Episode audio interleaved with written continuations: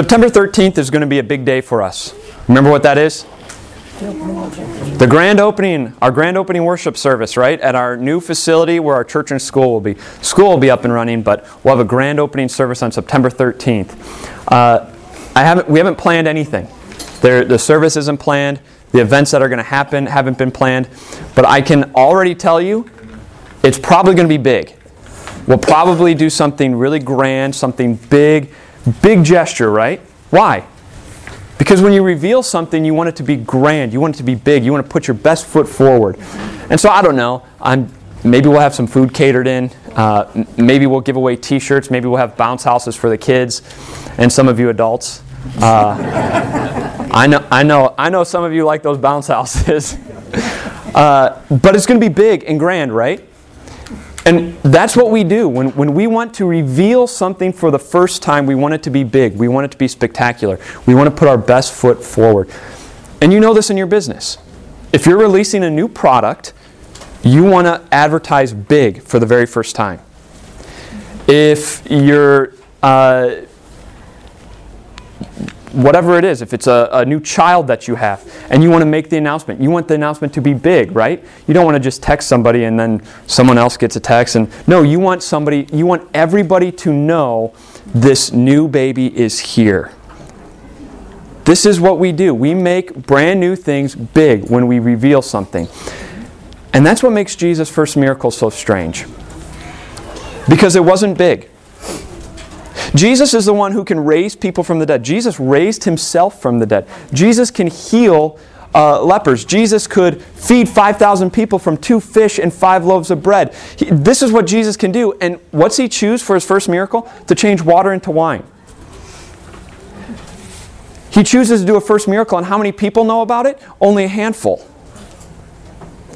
For revealing yourself as the Messiah, this isn't exactly a, a, startling, oh my goodness miracle, a big grand gesture. This is kind of small. And yet, through the miracle that we're going to look at today, uh, we see that Jesus reveals two things about him, and we're going to see it as we look at John chapter 2.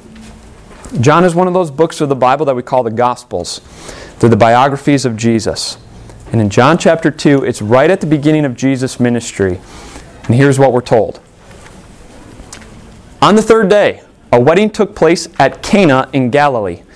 Jesus' mother was there, and Jesus and his disciples had also been invited to the wedding. When the wine was gone, Jesus' mother said to him, They have no more wine. Woman, why do you involve me? Jesus replied, My hour has not yet come. His mother said to the servants, Do whatever he tells you. All right, let's stop right there. On the third day, what happened three days before? Jesus called his first disciples. Not all 12, just five.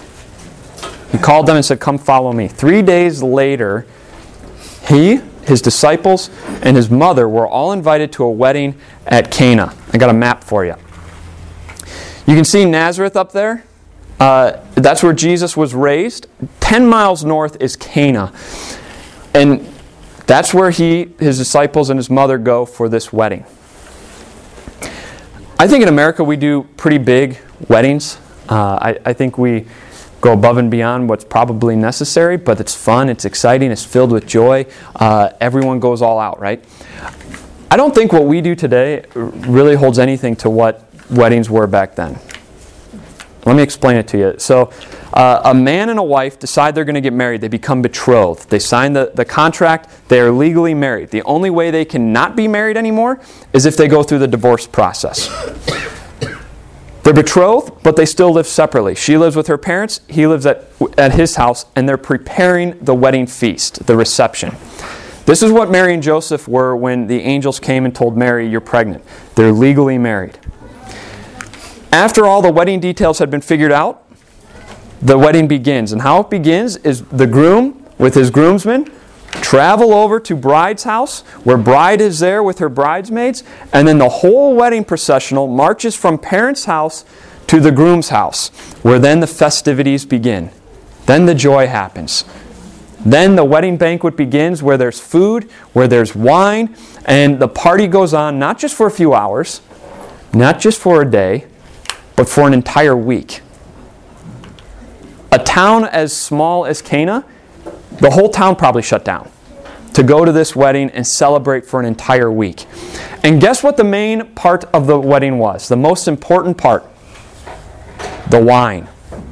The wine. And it was on the groom to provide enough food and enough wine to last the entire week. And so Mary is going around in the midst of this celebration, and all of a sudden she realizes the wine was gone. In the Greek, the original language, it says they lacked wine. They lacked wine. And she goes to Jesus and says, Oh no, this isn't good. This is a true story. Uh, at Anne and my wedding, we ran out of beer. And, and yeah, Dave's back there saying, Yeah, I know it. yeah. Uh, sometime in the middle of the, uh, of the, reception, somebody came up and said, Hey, uh, they ran out of beer. You know what my response was? Sorry, we had six kegs. Maybe don't drink as much. Uh, this should have easily lasted us all night. To this groom, who someone came up and said the wine was gone, he would not have responded that way. Instead, panic would have taken over. He would have been filled with fear. Because what did this mean? If he runs out of wine, he's a disgrace to his family. Remember, they lived in a shame and honor culture where if you didn't uh, uh, perform to what the expectations were, you were shamed. And, and having enough wine, this was a key part. And if you ran out, you were a shame to the family. You were a disgrace. You could even be disowned. And Mary knows this. And so what does she do? She goes to Jesus. And what does she say? They have no more wine. What do you think she's looking for? A miracle, right? Do something about this, Jesus. Do something about it. Why? Because Mary remembers what the angel said 30 years ago. Mary remembers that just a, a, month before this, John the Baptist pointed to Jesus and said, Look, the Lamb of God who takes away the sins of the world.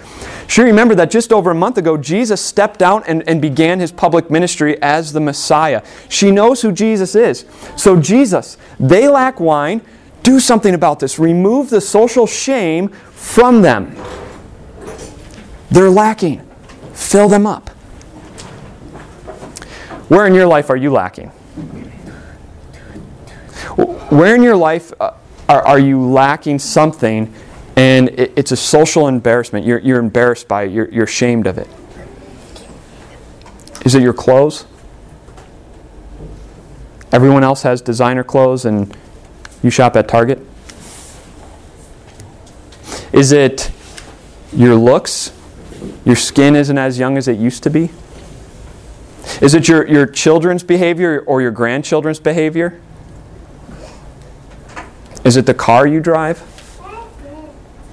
Where do you see in life you feel that you're lacking? And, and only if God would perform a miracle, if only Jesus filled you up with what you're missing, then you wouldn't feel the embarrassment then you wouldn't feel the shame. And, and you pray, Jesus, just, just give this to me and everything will be all right. That's where Mary's at. We can relate to where Mary's coming from, right? We don't, she doesn't want this couple to feel the shame and embarrassment that's going to come and the disgrace that's going to come because they ran out of wine. Jesus, just take it away. Fill them up with it. But did you see how Jesus responded? Woman, why do you involve me? My hour has not yet come. Now, we know that Jesus was perfect, so he's not being disrespectful, but he is being very pointed, isn't he? Mary, I, I, I'm not the, the 10 year old boy anymore. Remember who I am, Mary. I'm God. And you're approaching God with a prayer. Remember that. But then he also says, My hour has not yet come. And this is a phrase we need to talk about. The Bible mentions this phrase multiple times in the Gospels. Jesus does, uh, the authors of the Gospels do. And do you know what they always are referencing when it, they're talking about Jesus' hour coming? His death and resurrection. So think about that. Think of this line of, of, of conversation. right now, okay? Mary approaches Jesus and says, Jesus, they have no more wine. Essentially, Jesus, can you do a miracle? And Jesus says, Why do you involve me? It's not time for me to die and rise again. What? Mary, or Jesus, Mary's asking you for a miracle. She's not asking you to die. How do we, how do we jump to here? This seems a bit extreme. Here's what I think is going on Mary comes to Jesus asking, fill them with wine to take away their social shame. And Jesus, at the very outset of his ministry, says, Mary, understand the Messiah that I am. I'm not here to cover social shame. I'm not here to, to make sure that somebody's not embarrassed because of other people. Instead, I've come to remove the shame that people have standing before their God. And my hour has not yet come to take that away. I want to take their shame away. I do. I want to take their disgrace away. I do. But that hour's not here yet. And Jesus is saying to Mary, I'm just beginning my ministry. I am the Messiah. And I'm here to take away shame. But let's remember the shame I'm here to take away, and it's the shame of sin. And so, what this account is, is telling us, it's your first point today, is that Jesus reveals his desire to remove shame. Essentially, Jesus says, Yes, you are lacking. Yes, this couple is lacking, but it's not wine. Yes, you are lacking, but it's not in a job that you have or lack thereof. It's not in the car you drive. It's not in your skin. It's not in your clothes. It's not in your children's behavior. That's not what you're lacking. What you're lacking is holiness. And you're filled to the brim with sin. And when you stand before God, it is shameful, it is disgraceful. And you and I deserve to be removed completely from God's family, disowned completely from God. And that sounds harsh. And it is harsh to hear. But deep down, we know that we're lacking, don't we? Why do you think we try to prove ourselves and prove ourselves and prove ourselves? Why do we have to be the smartest person in the room and have everyone else know that we're smart? Why do we have to be the funniest? Why do we always have to be right? Why do we have to have other people know that we have a good marriage and that we have a, a good, perfect family? Why do we have to try and try and try? It's because we're trying to cover the fact that we're lacking. And what we're really lacking is holiness. And we try to cover that up by being the best, by being the smartest, by being right. When I was a kid, growing up uh, in grade school, I, I got a few warts on my ring fingers. And it was pretty embarrassing. And the first couple times that, uh, that happened, my mom put a band aid on it, on them, and I went to school. And I remember going to school thinking, I cannot wash my hands all day. Because if I wash my hands, these band aids are going to get wet, they're going to fall off, and then my friends are going to see the warts, and it's going to be embarrassing. Unless if I brought more band aids with me, I was not washing my hands throughout the day. But finally, my mom took me to the doctor, and uh, the doctor actually like froze or burned them, burned them off uh, and completely removed them. And they never came back. You see, oftentimes what, what we want Jesus to do is to cover our shame. Just cover it. Cover the social shame, Jesus. And Jesus says, No, no, no. I want to remove it completely. And in order to do that, I have to remove your sin. I have to remove the shame that is your sin, the disgrace of sin. And Jesus would do that when his hour finally came. And do you, do you remember what Jesus did when his hour finally came? He drank wine again. On the cross, Jesus uh, shouted out, I'm thirsty. And do you remember what they gave him? Wine mixed with vinegar. It's the concoction that they used to clean the latrines. And they held it up to Jesus' lips. It was worse than a $3 bottle of barefoot wine. And they held it up to Jesus' lips for him to drink. And he drank that bitter wine. Why? so that through the shedding of his blood, you and I can drink the vintage wine that is in heaven. Because you know that's how the Bible uh, shows heaven being, right? It compares to a banquet. Here's what Isaiah 25 says On this mountain, the Lord Almighty will prepare a feast of rich food for all peoples, a banquet of aged wine, the best of meats and the finest of wines. On this mountain, he will destroy the shroud that enfolds all peoples, the sheet that covers all nations. He will swallow up death forever. The sovereign Lord will wipe away the tears from all faces. He will remove his people's disgrace from all the earth. The Lord has spoken. Look what's going to be in heaven rich food, banquet of aged wine, finest of wines will be in heaven. And there we will enjoy it. Why? Because Jesus drank that bitter wine on the cross. He shed his blood, and in doing so, what did he do? He swallowed up death forever. The joy of heaven, the festive joy that's in heaven, will never end because death is gone, and God will wipe away every tear from your eye. Why? Because He has removed your disgrace. He has removed the disgrace of your sin through Jesus' death on the cross. Jesus says, I'm here to remove shame. It's just the shame of sin, not some catering error. I'm not here to cover that. I'm here to remove sin. Unbelievable. And that's what he's done for you through Jesus' death on the cross. But Jesus also reveals something else about himself in this story. Here's how it ends. Nearby stood six stone water jars, the kind used by the Jews for ceremonial washing, each holding from 20 to 30 gallons. Jesus said to the servants, Fill the jars with water. So they filled them to the brim. Then he told them, Now draw some out and take it to the master of the banquet. They did so, and the master of the banquet tasted the water that had been turned into wine. He did not realize where it had come from, though the servants who had drawn the water knew. Then he called the bridegroom aside and said, Everyone brings out the choice wine first, and then the cheaper wine after the guests have had too much to drink. But you have saved the best till now. What Jesus did here in Cana of Galilee was the first of the signs through which he revealed his glory, and his disciples believed in him.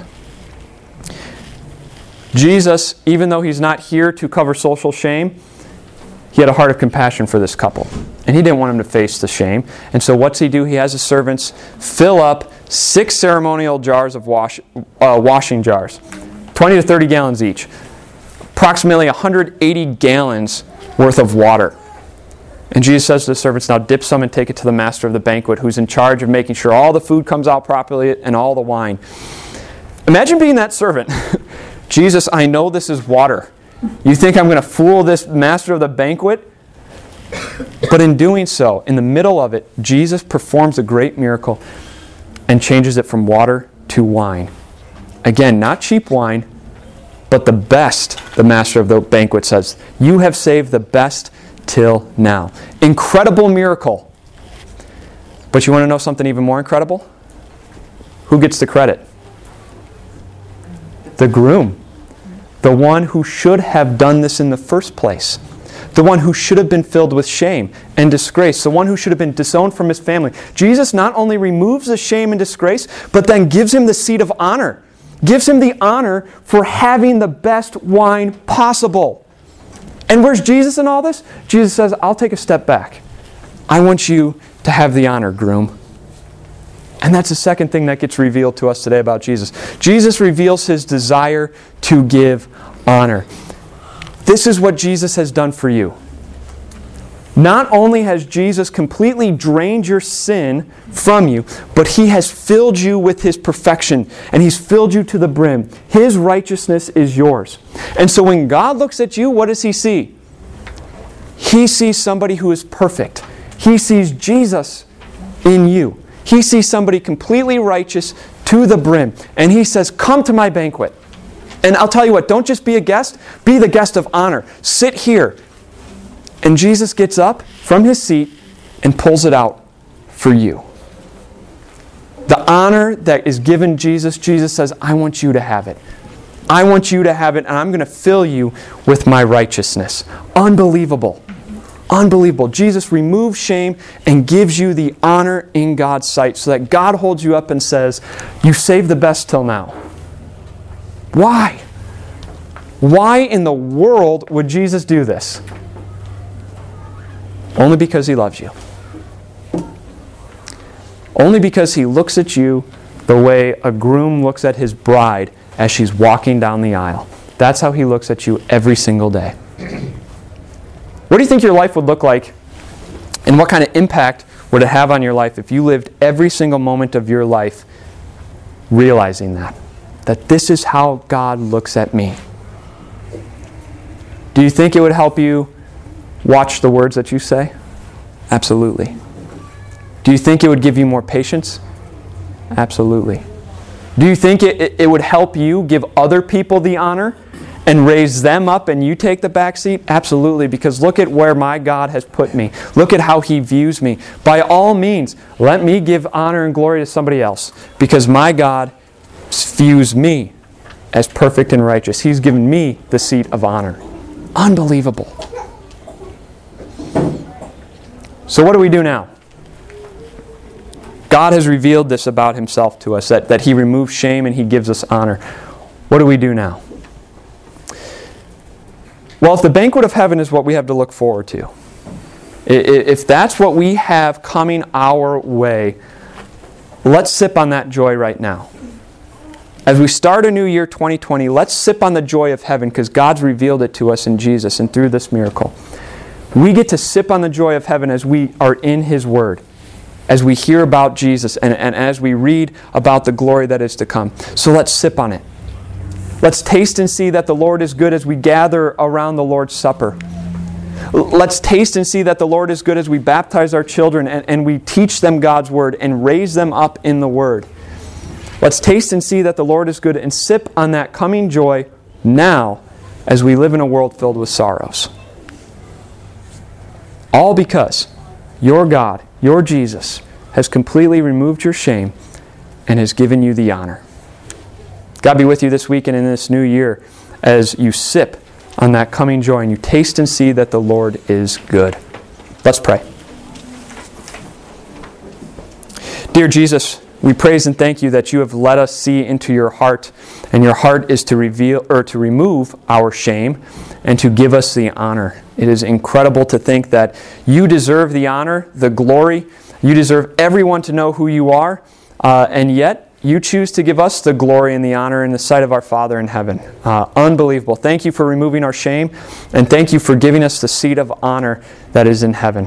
We ask you to be with us uh, this year as we begin this new year. Uh, help us to taste and see that you are good through your word. Be with us and, and continue to hold us fast to you. In your name we pray. Amen.